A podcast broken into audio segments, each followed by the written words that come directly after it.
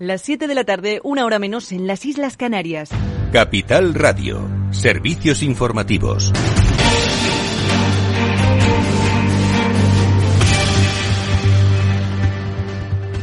Muy buenas tardes. La ministra de Hacienda, María Jesús Montero, muestra su sorpresa por el asombro de la patronal ante el destope de la base máxima de cotización, que subirá el próximo año un 8,6%, según consta en los presupuestos generales del Estado, y responde, ha dicho María Jesús Montero, a una tónica habitual durante la presentación de las cuentas públicas a comisiones obreras. La titular de Hacienda ha comentado que de esa forma, junto con la actualización de las fuentes financieras de la Seguridad Social, se garantiza la subida de las pensiones del entorno del 8,5% estimada para el 2023. Algunos, en los últimos días, permanentemente están en el enfrentamiento territorial o el enfrentamiento entre generaciones. Y lo que se persigue con estas cuentas públicas es que sea compatible la revalorización de las pensiones con el incremento de las partidas dirigidas a los jóvenes, fundamentalmente en forma de políticas de beca, de calidad en el empleo, de emancipación y, por tanto, acceso a la vivienda o las políticas de consumo cultural que les permiten incrementar la calidad democrática de estas generaciones y también del conjunto del país.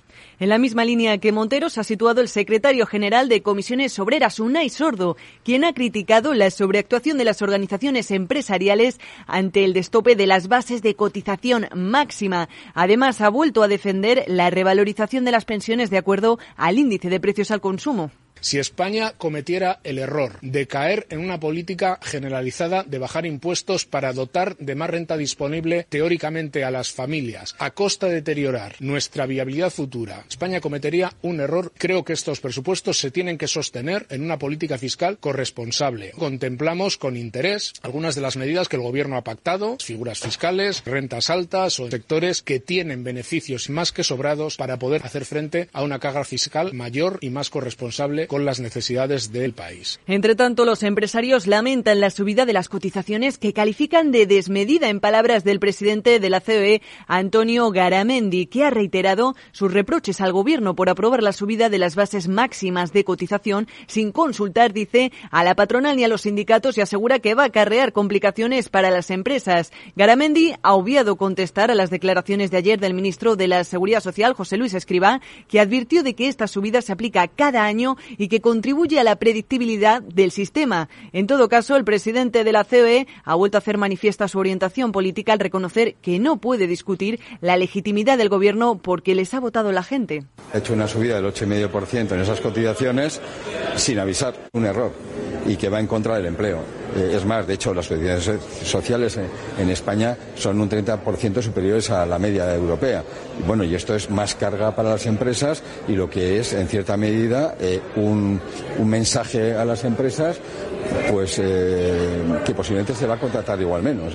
Y el plan de ahorro energético aprobado por el Consejo de Ministros cuenta con 73 medidas, la mayoría de ellas recomendaciones. Dependiendo del grado de seguimiento de las mismas, el Gobierno estima que podrían ahorrar entre el 5 y el 13,5% del consumo nacional de gas, cuando el compromiso de España con Bruselas es alcanzar el 6,4% del ahorro de gas y del 10% de electricidad, menos que otros socios europeos, sobre todo los más dependientes energéticamente de Rusia. Las que aparecen solo enunciadas a falta de su desarrollo desarrollo normativo son las ayudas vecinales para las calderas eh, comunitarias de gas, las nuevas desgrabaciones fiscales al ahorro energético que, según Rivera, se están negociando con el Ministerio de Hacienda y los créditos SICO para pymes. El resto de medidas quedan en manos de las comunidades autónomas. Teresa Rivera es vicepresidenta tercera y ministra para la transición ecológica. Reduciendo la dependencia de esas materias primas energéticas que generan más volatilidad, es decir, el conjunto de medidas que hemos venido impulsando desde hace más de un año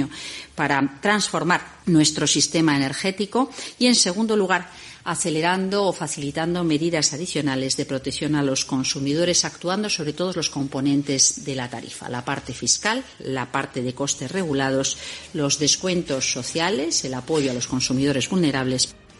Pues hasta aquí la última hora en Información Económica. Les dejamos ya con Eduardo Castillo y su programa After Work.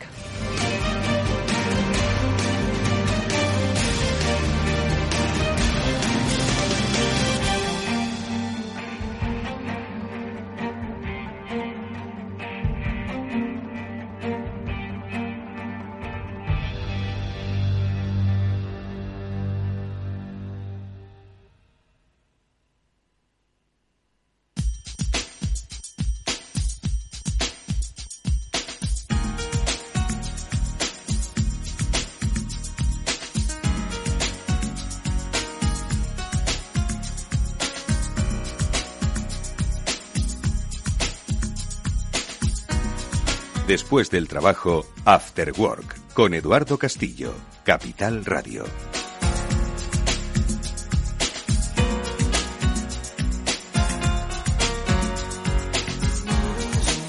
¿Qué tal amigos? Buenas tardes, bienvenidos un día más al After Work que ya comienza aquí en directo en Capital Radio. Hoy va a ser un buen momento para, como hacemos todos los años, ya es una tradición, pues repasar la vida, obra y milagros de quienes han sido galardonados con el Nobel de Economía este año. Lo hacemos eh, porque tenemos al mejor, porque ahora enseguida Félix López, que muy probablemente haya leído eh, mucha de la obra académica de los eh, recién nominados, conocidos como Bernanke, Ben Bernanke, Douglas Diamond y Philip Dybvig, bueno, pues de todos ellos, quizás para la gran mayoría de nosotros solo uno de ellos es conocido, Ben Bernanke, por aquello de que presidió la Reserva Federal en los peores años de la crisis financiera, de la que hoy todavía, pues yo creo que estamos sufriendo eh, las consecuencias de aquellos polvos. Vivimos en estos lodos.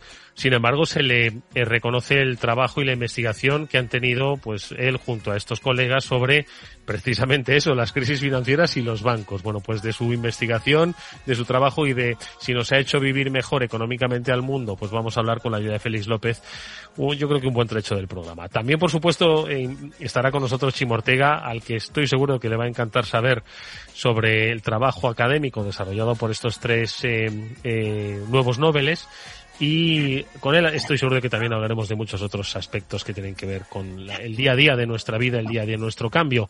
Lo que no vamos a hacer es hablar de impuestos, ya lo habéis oído en el boletín, como al final hay quien defiende pues que hay que subir los impuestos a quienes más tienen, hay quienes defienden que hay que subir impuestos para hacer políticas eh, pues eh, más activas que beneficien eh, a toda una sociedad, pero luego, ojo, que al final cuando la política se impone a la gestión, pues al final lo que queda es financiar la ideología y eso pues quizás es un debate que eh, obviamente está perdido porque todo el mundo tiene ideología que quiere financiar en un sentido u otro. Así que es un debate envenenado.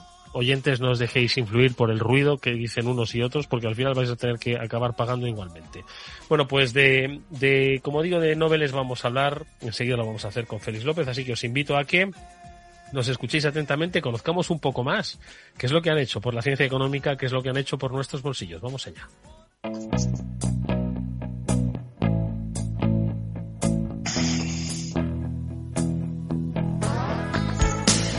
Bueno, pues yo no sé si a Félix, entiendo que no le ha sorprendido, ¿no? Que, hayan eh, concedido el Nobel a, estos eh, tres especialistas, Ben Bernanke, Douglas Diamond, Philip Dybvig, por aquello de pues sus investigaciones en el terreno de los bancos y las crisis financieras.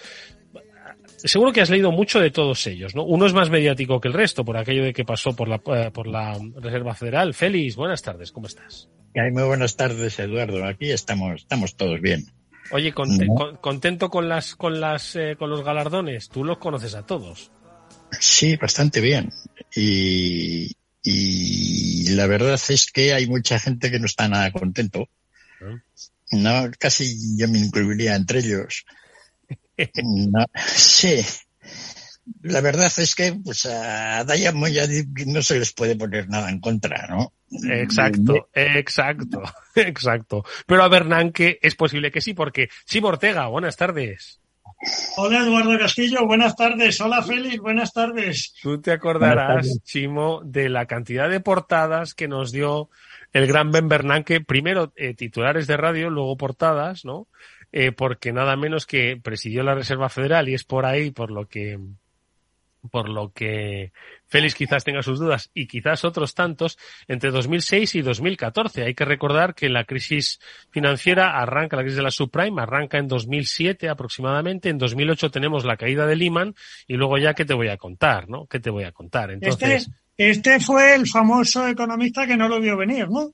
Pero dicen que, que, que poco menos que, que, veían que el riesgo de los bancos. Supongo que serán los otros dos. Bueno, ¿qué te parece si escuchamos a Félix que nos cuente vida, obra y milagros de, de estos tres eh, académicos? Hay uno de ellos que, que tiene un, un aspecto así muy eh, ¿cómo llamarlo? Eh, totalmente atípico, ¿no? Para lo que es, o, quizás sea totalmente típico para la ciencia económica, me refiero de aspecto físico, ¿no? De, de, de imagen quizás menos seria con el, con, con, contrastado con el corbatado de Bernanke, ¿no? Pues estoy hablando de Philip Divic. Bueno, pues, eh, háblanos un poquito de todos ellos y, y, y si quieres que, que juzgue la historia y nuestros oyentes sobre si lo merecen o no. Venga, Félix.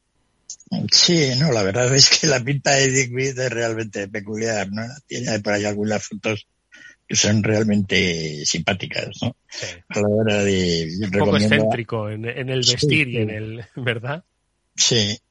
Y bueno, pues eh, estos dos, Diamond y Digby, en el año 83, ya hace un tiempecillo, escribieron un paper de pues que en realidad ha sido el inicio de todo lo que es un poco la teoría bancaria, matemática. Hasta entonces, pero los libros de, de banca, pues hablaban de lo que hacía la banca. Y desde entonces, pues han empezado ampliando a partir de este documento y algunas otras cosillas que ya estaban, pues ha ido toda una teoría de por qué existe la banca. Es decir, había que justificar un poco de por qué hay banqueros. ¿No? a la hora de... Y entonces es un poco, es decir, no enseñaron nada nuevo a nadie en el documento. Hmm. Es un pequeño paper de veintitantas páginas, la mitad de ellas dedicadas a, exponer un modelo pues, engorrosillo, como todos estos modelos de comportamiento de ASIS y BC, etcétera, ¿no? Pero bueno, eso está bien.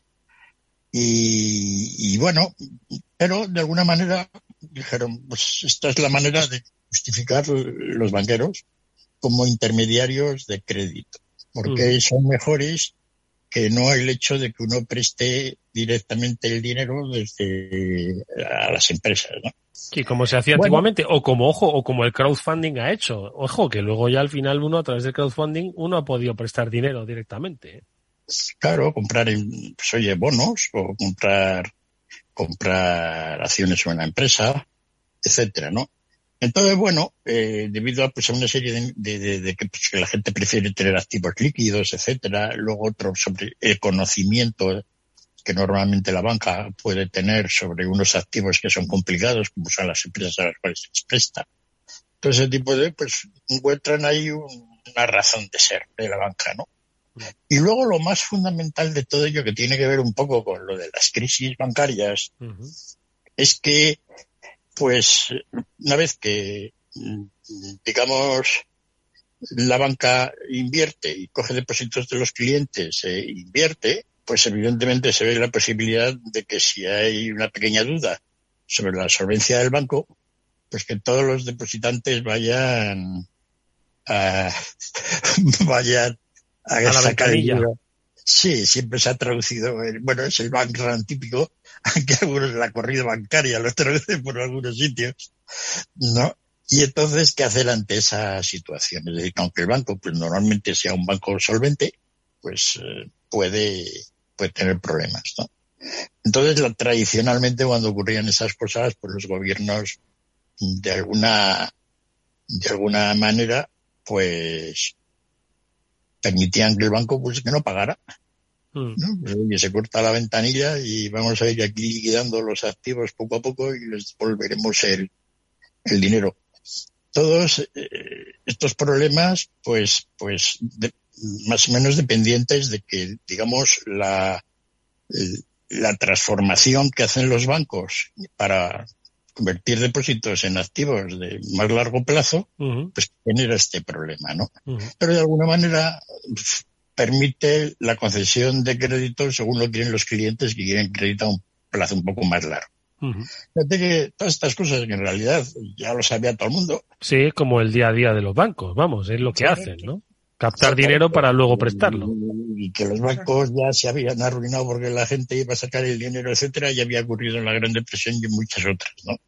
Y un poco la existencia de la banca y que realmente, pues que hacían una transformación de vencimientos, es decir, de, de, de, de, corto plazo pues a largo plazo, pues se sabía un poco la, la historia, ¿no? Pero tiene su mérito, ¿no? Pues de alguna manera crear un modelo matemático de ello. De, ah, mira, pues verdad, pues esto encaja.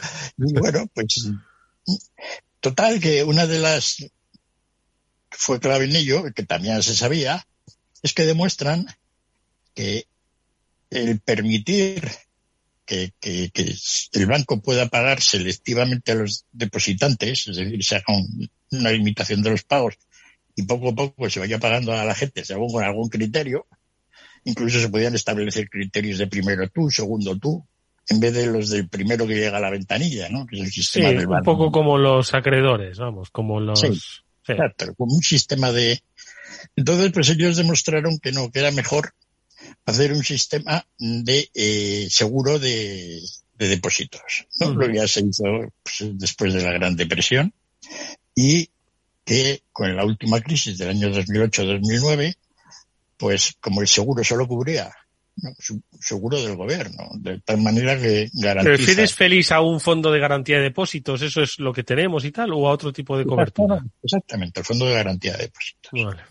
Entonces, pues, ese fondo de garantía de depósitos en principio era para cantidades no muy grandes y en vista de cómo se avecinaba lo que se avecinaba, pues lo subieron todos los gobiernos del mundo más o menos, pues a cantidades más grandes, ¿no? De tal manera que de esta manera ya no hubiera un aliciente para que los bancos, para que los clientes empezaran un bank sobre su banco.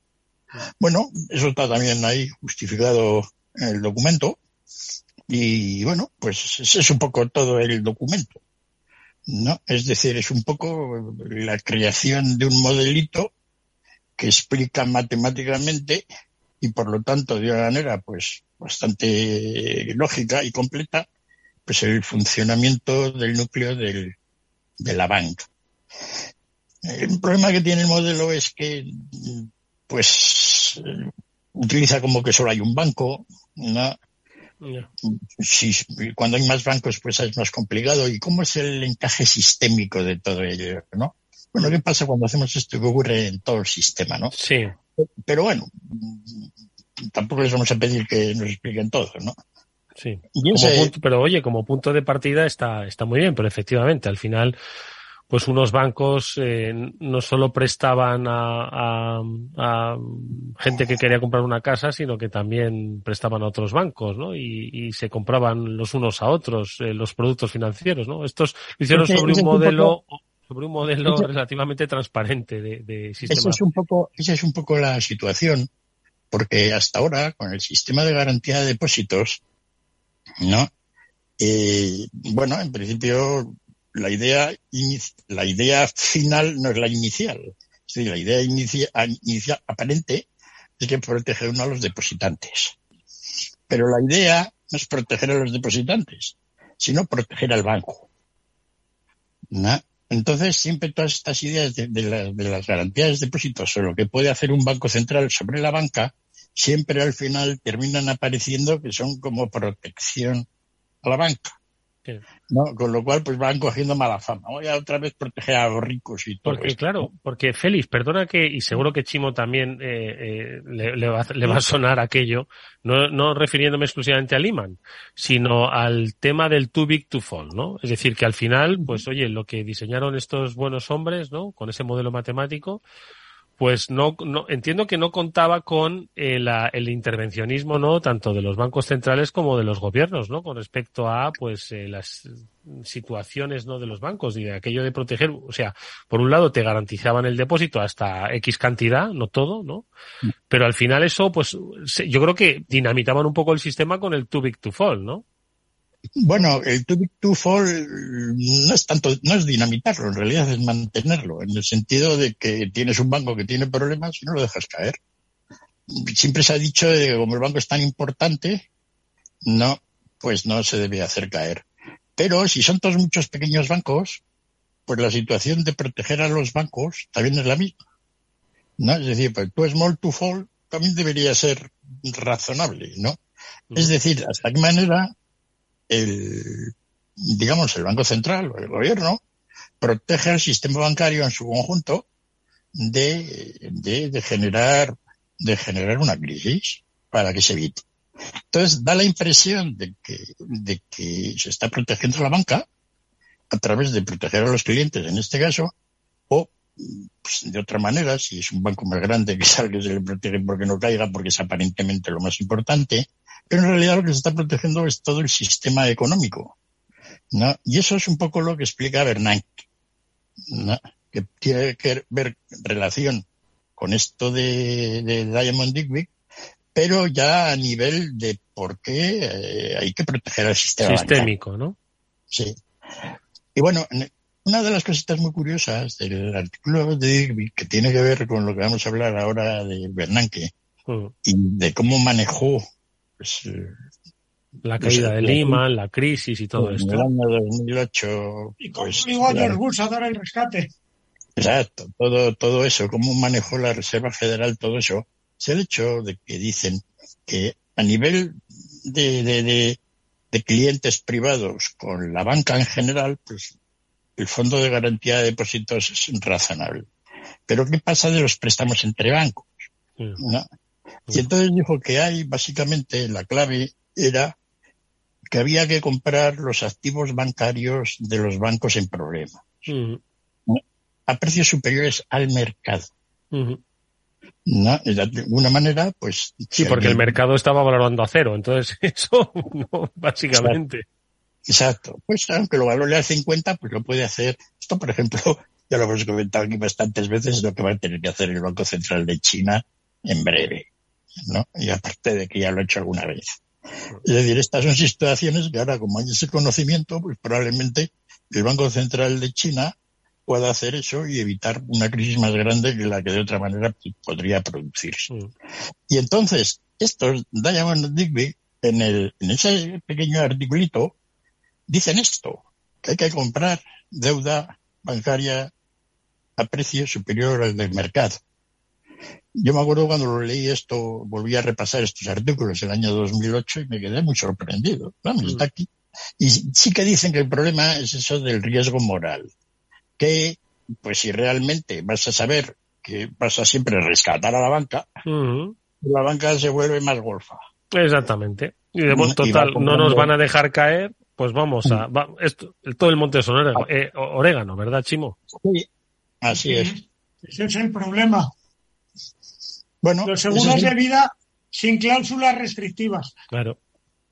Sí, exacto. Entonces, bueno, pues eh, sí, este, básicamente el negocio de los seguros está plagado de todo este tipo de cosas, ¿no? Entonces, y este, pues que realmente sería un seguro a la banca, pues sería lo mismo, ¿no? Es decir, que, pero, pero, pero bueno, es decir, sobre este argumento, que mucha gente siempre pone cuando llegan situaciones como esta, pues fue general en aquel entonces, el año 2008, con situaciones bastante nefastas. No. Entonces, ah, ahora lo comentaremos luego. Y dejamos aquí a, a Diamond tranquilitos, ¿no? con su paper del 83. Sí, luego pues, si merece o no un premio Nobel, pues tampoco parece mucha cosa, ¿verdad? Pero bueno, teniendo en cuenta que hay muchos premios Nobel y que es difícil sacar cosas nuevas, pues oye, se lo concedemos y ya está. Mm. ¿No? A la hora de. Porque es un paper que de alguna manera pues ha generado todo una tradición de cómo hacer ahora teoría bancaria. Mm. Y a verdad que, pues sin embargo, eh, sí, es decir, Bernanke, una de las cosas que cuando estaba en la Reserva Federal en el año 2008, decíamos, bueno, aquí tenemos a una persona que realmente es quizá de las que más saben de lo que ocurrió en la otra gran crisis y que por tanto pues está en condiciones de salvarnos mejor que nadie. Sí, cuando Félix se refiere a la otra gran crisis es que creo que Bernanke pues era un especialista en la crisis del 29, ¿no? Sí, exacto.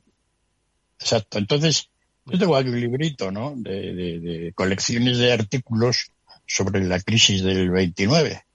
¿no? El primero de ellos es el más famoso, que también es del mismo año, del 83, ¿no? Mm, de, el mismo año que el paper de, de y de, Diamond. Sí que fue un año realmente... Fructífero para la literatura, sí. Y para este año, al menos, de los previos dobles, ¿no? Y es en todo es un artículo sobre aspectos no monetarios de la Gran Depresión y la relación con el sistema financiero, ¿no? Y tiene que ver un poco, o analizando lo que él decía o poniendo en consideración o, en comparación sus ideas con la idea general de la explicación de la Gran Depresión que siempre se tenía, que derivaba un tanto de la historia monetaria de los Estados Unidos, un tomazo enorme que escribieron pues Friedman y Schwartz en el cual decía pues, que la Gran Depresión se debió a una gran caída pues, de la base monetaria y del dinero en su conjunto. Y como el dinero desapareció, pues la economía desapareció. Más o menos es un poco la idea, ¿no? Era una cosa un tanto primitiva, pero, pero bueno, siempre ha quedado como la gran, digamos, explicación de la Gran Depresión. Entonces, por primera vez, Bernanke dijo, no, oye, esto es así, es cierto, pero el, dinero es la parte pasiva bancaria y lo que quizá el problema es que no había activos, es decir, no había préstamos. No, y, porque, no había préstamos en su conjunto porque los bancos quebraron. La mitad de la banca americana tuvo que cerrar, digamos, sí, hablando términos generales. Y fue ese desmantelamiento del sistema bancario lo que realmente produjo la Gran Depresión. Y de ahí, pues el interés que tenía Bernanke en contar eso, y luego pues en todo lo que ha escrito justificando todas sus aventuras en aquella época, por qué había que defender a la banca. Y la banca no se nos puede caer. Bueno, se le, se le coló por el medio Lehman Brothers, ¿no? que cayó y la que se montó, ¿verdad? Hmm. De alguna manera, pues efectivamente le dio un poco la razón a la idea de Bernanke de que a la banca no había que dejarla caer. Sí, pero ¿quién dejó caer a la banca? O sea, ¿quién dejó caer a, a, Lehman? Pues la, pues la Reserva Federal. Porque no hizo lo que, lo que Dick Big y Diamond decía. Tenían que haber comprado los activos bancarios a precios superiores al mercado. Entonces, eso no se hizo. Es decir, la parte de salvar a la banca era esa, pues no se hizo. Utilizaron otro procedimiento para salvar a la banca. Pero ya después de la caída de Lehman, cuando ya todo era dramático, pues utilizaron un procedimiento que en principio estaba diseñado, se llamaba el TARP. Me acuerdo las siglas el TARP, es verdad, sí. El Travel Assets Redemption Program, algo así. Es decir, los activos complicados, ¿no? Con problemas, pues cómo tratarlos, pues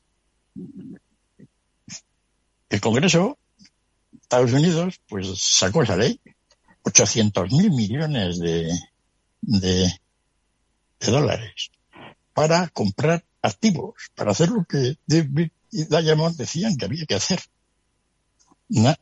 Y sin embargo no se utilizaron así.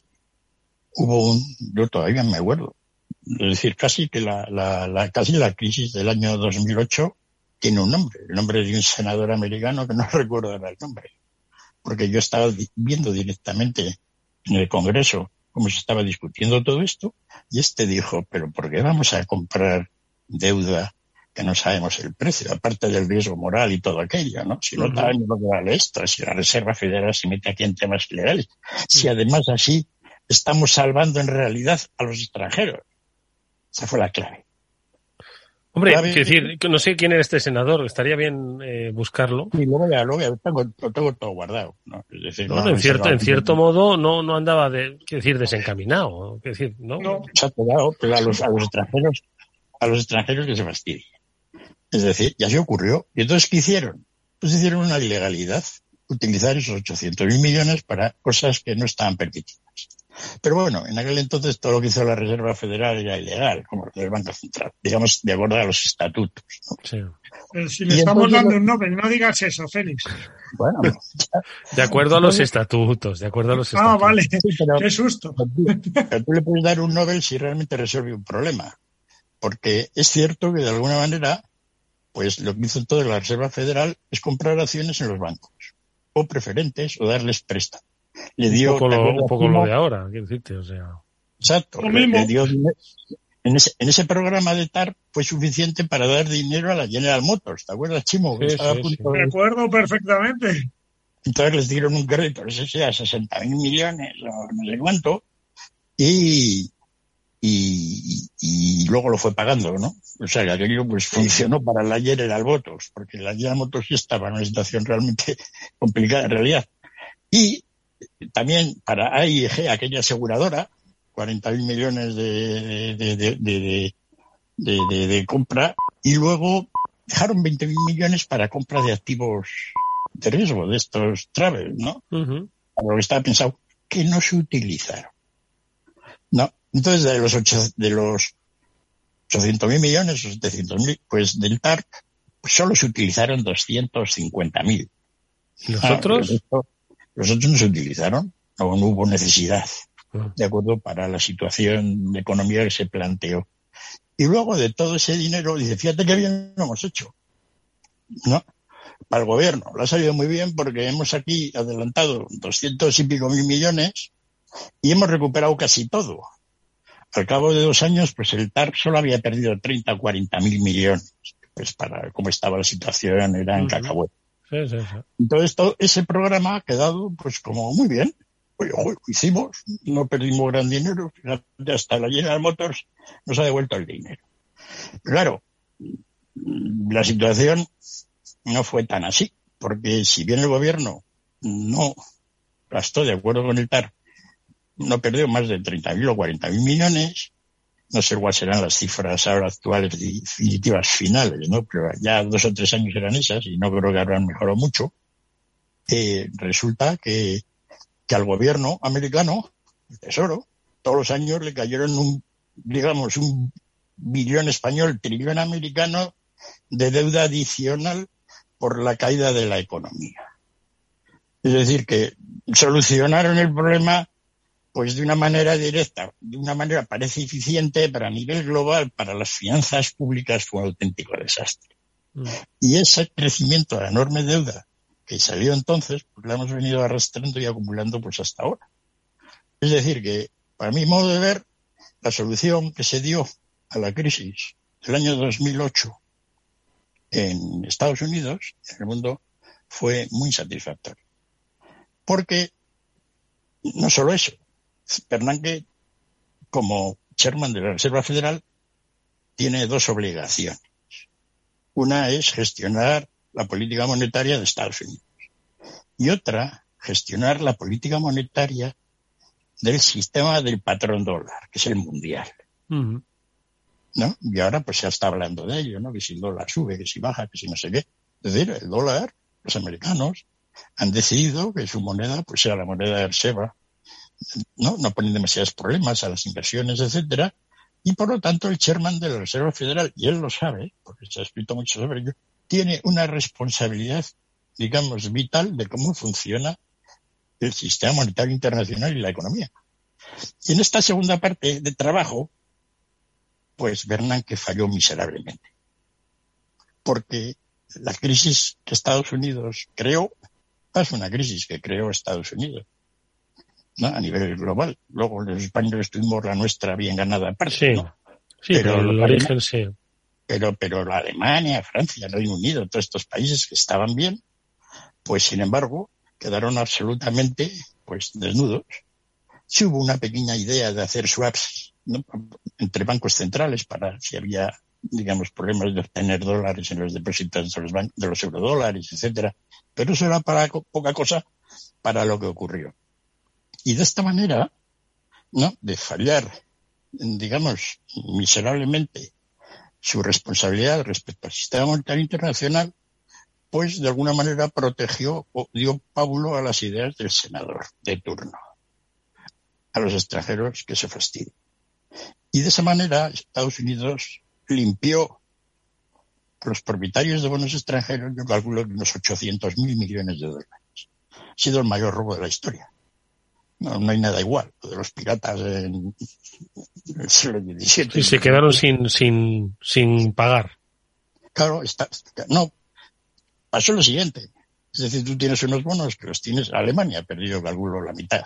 ¿no? El resto, pues la, la, mafia rusa, a la gente del Golfo, del Golfo Pérsico también, eh, y a los fondos de pensiones de Australia, Nueva Zelanda, etcétera. Todo el mundo perdió, pero los que más los alemanes. Sí, los, eran, los bancos alemanes tenían colocados mucha deuda por allí, ¿verdad? Claro, porque Alemania, como tenía superávit en balanza de pagos, tenía que invertirla en algo. Y entonces, pues, eh, además, el Deutsche Bank, que tenía oficinas en Nueva York a tope, pues fue quizá el banco que más en el mundo, pues, se dedicó a titularizar deuda, no coger aquellas, digamos, células hipotecarias y dividirlas por tramos, crear CDs, CDOs, CDOs al cuadrado y todo aquello que se montó alrededor de, todo eso, en el que todos estábamos aprendiendo cómo funcionaba, ¿no?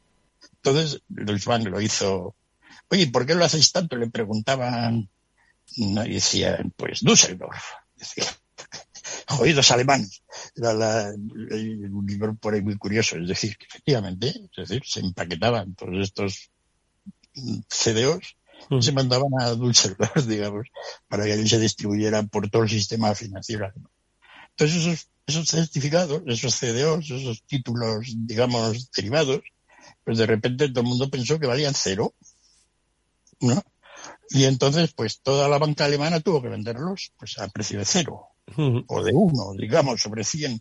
Claro, fue, Alemania tuvo que gastarse un pastón con las cajas de ahorros, etcétera, tremendo, ¿no?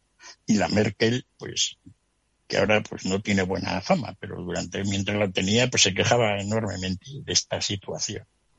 Es decir, Bernanke falló miserablemente en su segunda labor como gestor del sistema dólar mundial. Y no lo hizo pues, precisamente por, por, cuestiones nacionalistas. Por lo del senador, vamos. La, la, crisis bancaria del 2008, que se ha hablado como gran crisis del sistema capitalista, etcétera, ¿no? La, los bancos, no sé qué, ¿no? La, la, voracidad, fue la crisis más tonta de la historia. Bernanke tenía todos los medios para haberla solucionado de un plumazo, pero de un plumazo.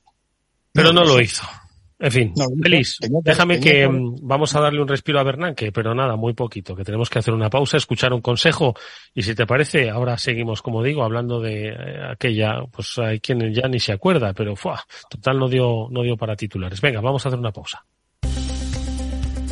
Consejos inviertes en bolsa, esto te va a interesar. XTB tiene la mejor tarifa para comprar y vender acciones y ETFs cero comisiones hasta 100.000 euros de nominal. Si inviertes en bolsa o quieres empezar más sencillo, es imposible. Entras en xtb.es, abres una cuenta online y en menos de 15 minutos compras y vendes acciones con cero comisiones, con atención al cliente en castellano y disponible las 24 horas del día. ¿A qué estás esperando? Ya son más de 450.000 clientes los que confían en xtb.es. Riesgo 6 de 6, este número es indicativo del riesgo del producto, siendo uno indicativo del menor riesgo y 6 del mayor riesgo.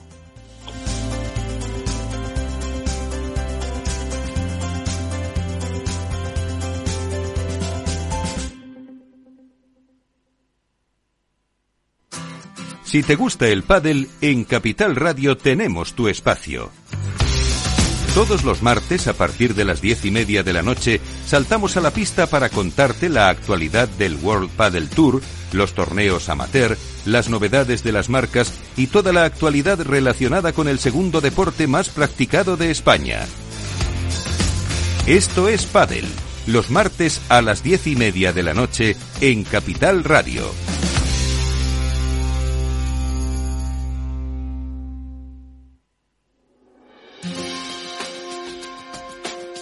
Después del trabajo, After Work, con Eduardo Castillo, Capital Radio.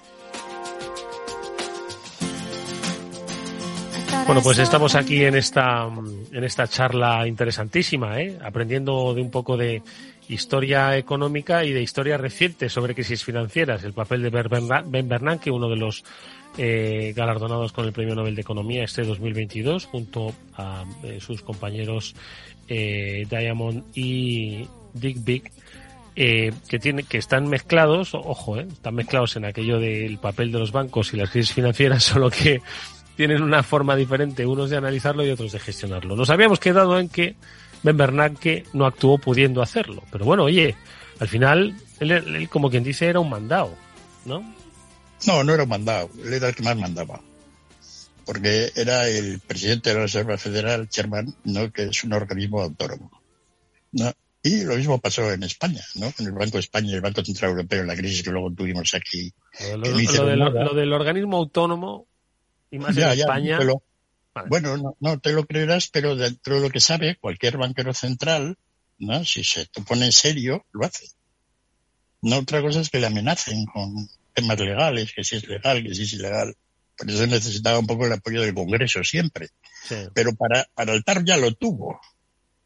Es decir, ya le dieron el dinero. Compra bonos basura. Y no compró bonos basura, luego porque no sabía, porque no pensaba, porque, porque mejor que los bonos basura lo tienen todos los extranjeros y se queden con el muerto ellos. No, no lo hizo. Y entonces, pues eso generó la gran crisis mundial. Una crisis que, ya digo yo, es la cosa más tonta de la historia. Si la Reserva Federal compra 200 o 300 mil millones de dólares de bonos de aquel activo y, CDOs, etcétera, se acaba la crisis. Esos bonos empiezan a valer 80, digamos, y ya está. Porque los bonos lo valían. Y se ha hablado de bonos basura, pero es una falacia, no existieron. Y todos valían bastante. Nadie ha contado qué pasó con todos aquellos bonos. Es una historia por contar. Toda aquella deuda que se emitió, ¿qué pasó con ella? ¿No? Pues esa la compraron todos los americanos a precio de euros, se la quedaron y se hicieron, se forraron. ¿No? Y nos limpiaron la pasta, pues el resto, todo el mundo. Eso es lo que dieron. Entonces, a cambio de eso, pues hemos tenido, pues, los años que hemos tenido y todas las dudas sobre el funcionamiento del llamado sistema capitalista. Tendrá que hacer un capitalista fabricante de galletas culpable de nada. ¿No? Simplemente pues porque la gente que estaba al frente de organizar un sistema monetario, que es siempre una cosa artificial, creada, pues no estuvo a la altura de las circunstancias. Esa crisis, el año 2008, hoy no hubiera ocurrido. Fíjate lo que hemos hecho con la crisis de, con la crisis de la pandemia joder, empezaron a bajar los bonos, las acciones, la Reserva Federal ya compró de todo, hasta las vacas en el campo. No, o sea, si esto hubiera ocurrido en el año 2008 y se hubiera hecho, pues no hubiera habido crisis. Porque ahora, por la pandemia, pues no ha habido crisis. Tenemos ahora otra consecuencia de, no tanto de la deuda última acumulada, que también, pues sino de lo que venimos arrastrando desde la política y nefasta solución final que se dio a la crisis del año 2008. Y por lo tanto, a mi modo de ver, Bernanke no se merece el premio Nobel. Es casi un insulto. ¿no? Porque además, el conjunto de sus contribuciones económicas, pues son pocas. No tiene nada, en realidad, que merezca que a Bernanke le den un premio Nobel.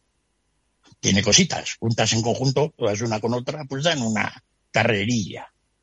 ¿No? Pero a nivel de algo que digas, o mira lo que explicó, porque hablar de lo que ocurrió en la Gran Depresión, pues, para contar ideas de lo que fue, cosas que más o menos también pues todo el mundo tenía, pues tampoco fue para tanto.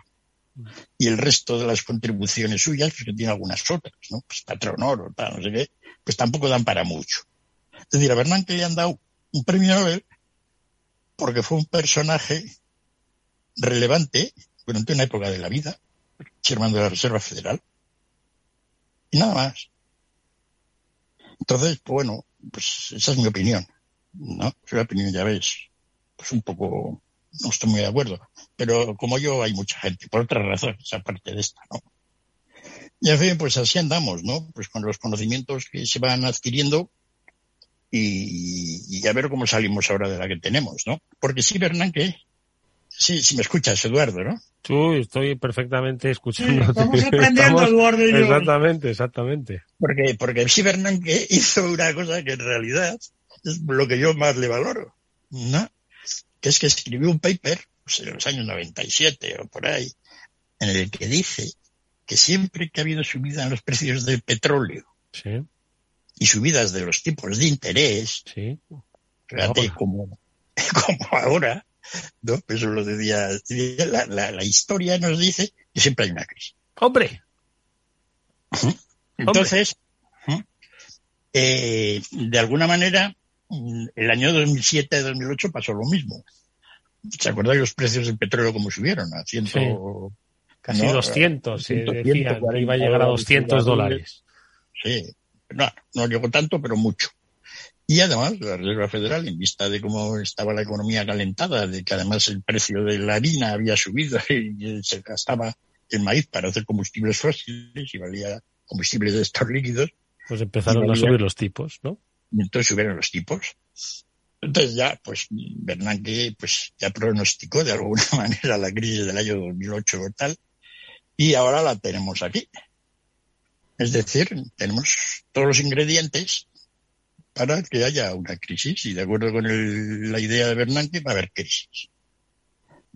¿No? Esto del soft landing, que pretende la Reserva Federal hacer, pues que el avioncillo aterrice tranquilamente y la economía se estabilice, pues salvo que haya un milagro, pues no va a ocurrir, ¿no? Y, y bueno, pues vamos a tener la crisis generadora de ordenamiento mundial, que es la crisis de Chimo, hemos llamado así. ¿Cómo te gusta mi crisis a ti? Sí, sí, porque tú fuiste el primero en decir esto va a ser una crisis que realmente va, a ordenar todo y puede ser que así sea, ¿no? Hasta igual acaba con la guerra, etcétera, ¿no? En fin, esto es un poco lo que ha dado de sí lo de los premios, lo de los premios Nobel, ¿no? Eh, una cosa pues que tiene buena Bernanke es bastante buen divulgador. Entonces, pues los librillos que ha escrito, porque luego ha escrito tres libros, pues que debe ser una necesidad imperiosa de justificar su contribución de lo que ocurrió. ¿Y qué ha escrito? ¿Qué ha escrito? Pues primero escribió uno, dos o tres años después de la crisis, sobre, sobre eso, sobre lo que había pasado, el manejo de la crisis. Luego, hace unos tres o cuatro años, hizo un libro al trío, ¿no? a los que estaban aquellos, a los tres más culpables del manejo de la crisis, pues que era el Bernanke mismo, secretario del Tesoro, y Paulson, y luego el, el, Greiner, que era el de la Reserva Federal en Nueva York, ¿no? que tenía que haber comprado la deuda. Y entonces esos tres hicieron un tomazo de 800 páginas pues justificando todo suyo.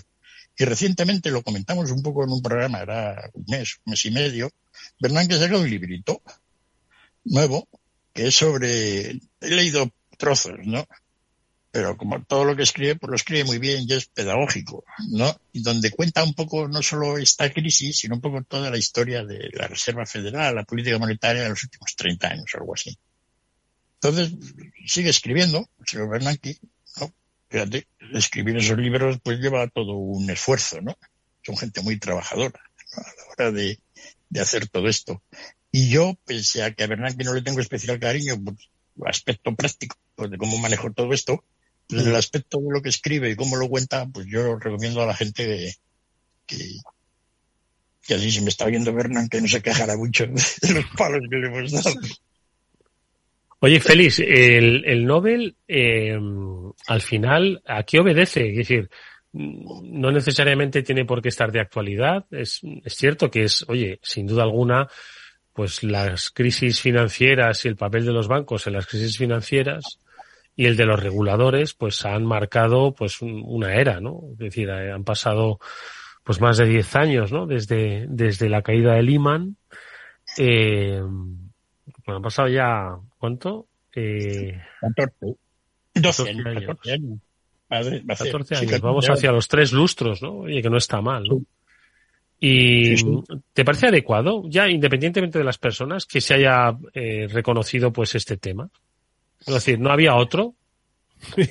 No es que no, Tú que sabes mucho, ¿no? ¿No había otro que premiar? Pues la, verdad es que cuesta ya, ¿no? Cuesta ya, porque a muchos que se les podía haber dado quizá el premio Nobel pues ya murieron, ¿no?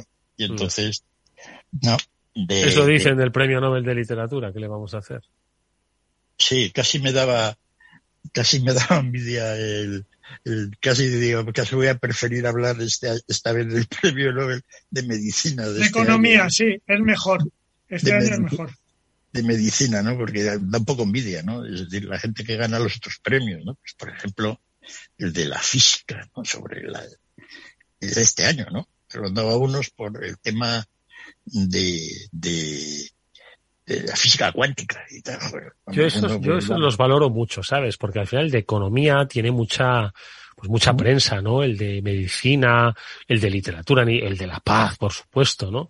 Pero el de física, ¿sabes? Que no, que apenas tiene titulares. La física no tiene titulares en la prensa, ¿no? Pues joder, se lo den a un tío, macho, que estaba ahí entre libros y echando números todo el, todo el día. Digo, mujer, me parece genial, ¿sabes? Sí, ¿no? Que reconozcan que estaba ahí. Pero es ciencia, pues oye, yo soy economista y protejo el trabajo de los economistas, ¿no?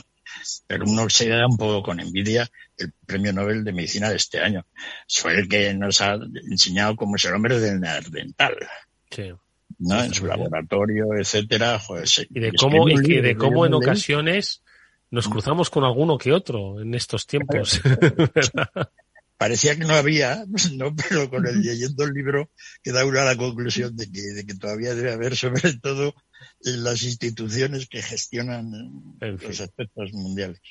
En fin. Bueno, pues estos son los noveles. Eh, invitamos a que lean los papers. ¿eh? Yo, la verdad es que si con, que me lo hayas contado tú, feliz, me doy creo que con bastante, con, con bastantes por, por satisfecho. Chimo, que madre mía, no nos ha quedado ni tiempo para comentar nada, oye, ¿eh? No, no, pero hemos aprendido y hemos ido a la escuela, Eduardo. Bueno, oye, ah, hemos ido a la escuela. Una cosita como y yo he aprendido mucho, yo he aprendido mucho de un ser como Werner, que no le tenían alta estima y sigo sin tenerle, gracias a Félix, pero, no, es verdad. ¿Qué pasa? Que al final, lo que hice, vamos a ver, yo creo que no, el, si tú preguntas así a la opinión más informada, que no especializada en economía, seguro que tienen un buen recuerdo de Bernanke, ¿entiendes? salió mucho en prensa y al final Estados Unidos es que gestiona sus crisis muy bien. Y, y como tienen además un, un relato tan, tan épico y tan de barras y estrellas, y salen tan rápido de las crisis que dijo, este tío es un hacha, ¿sabes? Este, el otro y el de más allá, ¿no? Es decir, nunca he conocido un villano, ¿no? En Estados Unidos que haya gestionado mal, bueno, le han puesto a Trump, ¿no? De villano y tal, pero nunca he conocido un villano. da, un poco de tiempo, que lo de Trump todavía no ha pasado el tiempo. ¿No? Entonces, eh, yo estoy seguro que si tú preguntas, la gente, pues oye, tiene un buen recuerdo de Bernanke, ¿sabes? Pues lo, pues lo pones, por ejemplo, frente a Trichet, ¿no? Que era su homólogo aquí en, en Europa, ¿no? Y a Trichet yo creo que se le despelleja, ¿no? Con, con, un poco por esas políticas que, que adoptó, pues, un, pues de manera casi consecutiva, ¿no? Feliz, ¿tú lo recuerdas? Sí, y bueno, en Europa teníamos la, aparte de eso, toda la verbena política de cómo debía funcionar el Banco Central Europeo si era un banco europeo o si no lo era, si era central o era no central. ¿no? Nos dimos cuenta los españoles que el euro era moneda extranjera para España o para todos los europeos. Es decir, descubrimos cosas, ¿no? Es decir, era más confusión en Europa. Un poco dada la situación que si los alemanes no, podíamos hacer esto, no podíamos hacer lo otro, ¿no? Todavía no está nada claro eso. Hemos ido aclarándolo poco a poco, ¿no? Pero todavía ahí andamos, ¿no? Si añadir una cosita sobre el tema didáctico, estado mirando un poco en la web del Premio Nobel de Economía y han creado un documento. Yo no sé si lo han hecho estos, los tres. Yo creo que lo han hecho entre Bernanke y Diamond y Digby, ¿no? Con dibujitos. Está muy bonito. Alguien les ha ayudado a, diseñar cositas de cómo funciona un poco el sistema monetario. ¿Ah, y he estado leyéndolo un poco por encima y tiene mucha gracia, tiene gracia a los dibujos y todo ello. Entonces, no hay conozco yo mucho documento parecido. Hay, ¿no? Todo el mundo trata de hacer estas cosas un poco más legibles y divertidas, ¿no? Pero así que está ahí el documento en la página web de... de a ver. De, de, A ver, yo estoy ahora mismo en la página nobelprice.org. Tenemos aquí Prices, Economic Science, tenemos eh, eh, la versión en sueco, pues para aquellos que queráis leerlo en, en su versión original, ¿no? Tenemos concedido a Ben Bernanke, Douglas Diamond, Philip Dipgick, pero no encuentro el papelillo este, Félix. ¿Dónde, dónde está? Ah, no lo sé, porque en algún sitio anda porque lo he mirado yo. pero dentro de lo que es la página web de los Nobel, ¿no? Sí, sí, porque hay en la página web de los Nobel hay un documento que escribe un poco, pues un comité de gente. De, ah, mira, ya lo veo, ya lo veo, ya lo veo. Bueno, hay que decirle a la audiencia que tiene dos dibujillos y mucho texto, ¿eh? Y mucho texto. Yo es que ya iba lanzado. Muy a lo económico. Muy a lo económico. Tiene dos dibujillos y mucho texto. Félix, aquello de Laureates explain the central role of banks in financial crisis. Los eh, premiados explican el papel de los eh, eh, bancos en las crisis financieras, ¿no? Es esto, ¿no? Que tiene unos, dibujitos muy, muy interesantes de cómo la gente va corriendo, ¿no? A sacar el dinero de los bancos, ¿no? al bank run. está muy bien, está muy bien. En fin, bueno, eh, invitamos a que los oyentes lo, lo, lean. Está efectivamente en la página web de, de, los, de los premios Nobel. Pues oye, nada amigos, que, qué interesante repaso. Insisto que, que hay otros que están un poco más, eh, no sé, quizás un poco más, quiero decir, que está muy bien, ¿no? Que estos de, alguna forma estaban pues previendo qué es lo que puede pasar en las crisis financieras y con los bancos, lo, lo previeron pues casi con dos décadas, ¿no? De, con más de dos décadas de, de antelación, ¿no? Es que no, sirvió de mucho lo que escribieron, ¿no? Porque tampoco les hicieron mucho caso. Entonces eso demuestra que a los Nobel se les premia, pues, a toro pasado, ¿no? Cuando se confirma, cuando se confirma que podían haberles hecho un poco de caso, ¿no, Félix? Sí, es un poco lo que comentabas antes. Bueno, pues a estos que se les premia toro pasado. Hay gente, pues, que no se les premia ningún toro, ¿no? Y simplemente, pues, por ejemplo, pues a Richard Thaler, ¿no? Que hemos comentado tantas veces, ¿no? Por, por, por, lo, por todo lo que es pues, el behavioral finance y todo esto, ¿no? Señor mm. Kahneman, ¿no? Pues gente que se ha merecido un premio Nobel, pues en serio y sin más, ¿no? Por contribuciones que son valiosas ahora y, y serán más valiosas todavía en el futuro. Pero hay otra serie de premios Nobel que sí son un poco, digamos, oportunistas porque tiene que ver un poco con situaciones de, de cómo se han manejado los temas, ¿no? O, cómo la ciencia económica ha abrazado esa idea general, ¿no? Es como cuando le dieron a Lucas el premio Nobel por, por, todas las expectativas racionales, etcétera, ¿no? Mm. En fin, nada, normal. Quiero decir que, que, que pues, dentro de lo que es la ciencia económica, pues toda esa gente que hay por ahí, pues se van, ya quedan pocos, es decir, yo no sabría muy bien a quién darle un premio Nobel ahora, ¿no? Puestos a darles premios Nobel al nivel de Diamond y Digby, pues un pequeño modelito que explica cosas, pues habrá un montón todavía. A mí se me ocurrirían varios, pero, pero así sobre nivel. Sí, porque ya, ya se han dado muchos, ¿no? Y tampoco, tampoco, tampoco hay tanto descubrimiento aquí como para, para hacerlo, ¿no? sobre todo porque además está la parte esa, digamos, pues un poco ideológica, ¿no? Si todo esto funciona un poco, no siempre, ¿no? Porque a veces se han dado premios nobles de economía a gente que no ha sido tan, digamos, partidaria de la, de, de, la ideología dominante dentro de la ciencia. Pero, y entonces, pues es un poco eso, ¿no? Mm. Pues, pues, es un poco loas al capitalismo. o su, o su mal funcionamiento. Pues nada, amigos, eh, lo dicho, que si queréis más información sobre cómo, cuál es el papel de los bancos en las crisis financieras, ahora que está uno a punto de venir, porque ya lo decía Ben Bernanke, ¿no? Petróleo alto y tipos eh, subiendo, antesala de crisis. El petróleo, aunque esté un poco contenido, bueno, pues si no es el petróleo, es otra materia prima, lo estamos, lo estamos viendo. Así que nada, echarle un vistazo al paper y si no, escuchadnos, que Félix nos lo ha explicado estupendamente. Como siempre ha sido un placer escucharte, Félix. Un fuerte abrazo y nos vemos la semana que viene. Un abrazo a todos. Y Chimo, muchas gracias. Hoy te has apuntado a la lección. La próxima debatiremos más. gracias y un fuerte abrazo. No te preocupes, hoy he aprendido mucho. Amigos, nos despedimos. Gracias, Chimo. Nos despedimos esta mañana. Jorge Zumeta gestionó técnicamente el programa. Os habló Eduardo Castillo. Mañana es fiesta. Repondremos un programa. Escuchadlo. El jueves nos volvemos con más Afterwork. Venga, disfrutarlo. Adiós.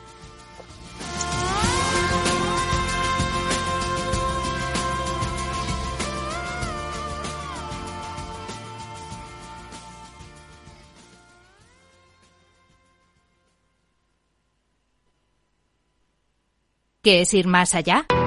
Con Arval podrás llegar donde te propongas de la forma más sostenible y darle a tu empresa todas las soluciones de movilidad que necesite, asesorando con las mejores opciones de movilidad para las distintas necesidades de tu flota, con vehículos electrificados, bicicletas, coche compartido. Arval, la transición energética arranca aquí. Más información en arval.es. Escuchad, una vida más sana es posible. ¿Culpa? Fuera. Más madres que dediquen tiempo a cuidarse. Azúcar? Fuera. Saboreemos la vida. Ser activistas es nuestra mejor forma de ser. Ahora tu seguro de salud con un 36% de descuento. Infórmate en el 974 88 0071 o en dkv.es barra activistas. DKV. Capital Radio.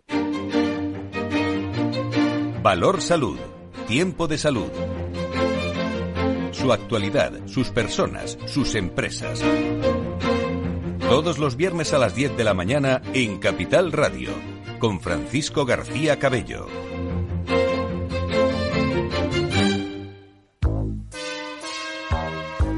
Bueno, la siguiente consulta nos llega desde Bulgaria, desde Sofía, la capital. Julen, buenos días. Muy buenos días, eh, señor Vicente y señor Durante. ¿Sigue usted Capital Radio en Bulgaria? Sí, hombre, lo cojo por internet. ¡Arriba! ¿Eh? 80 días son. Capital Radio traspasa fronteras. Capital Radio sí es lo mejor, ¿eh?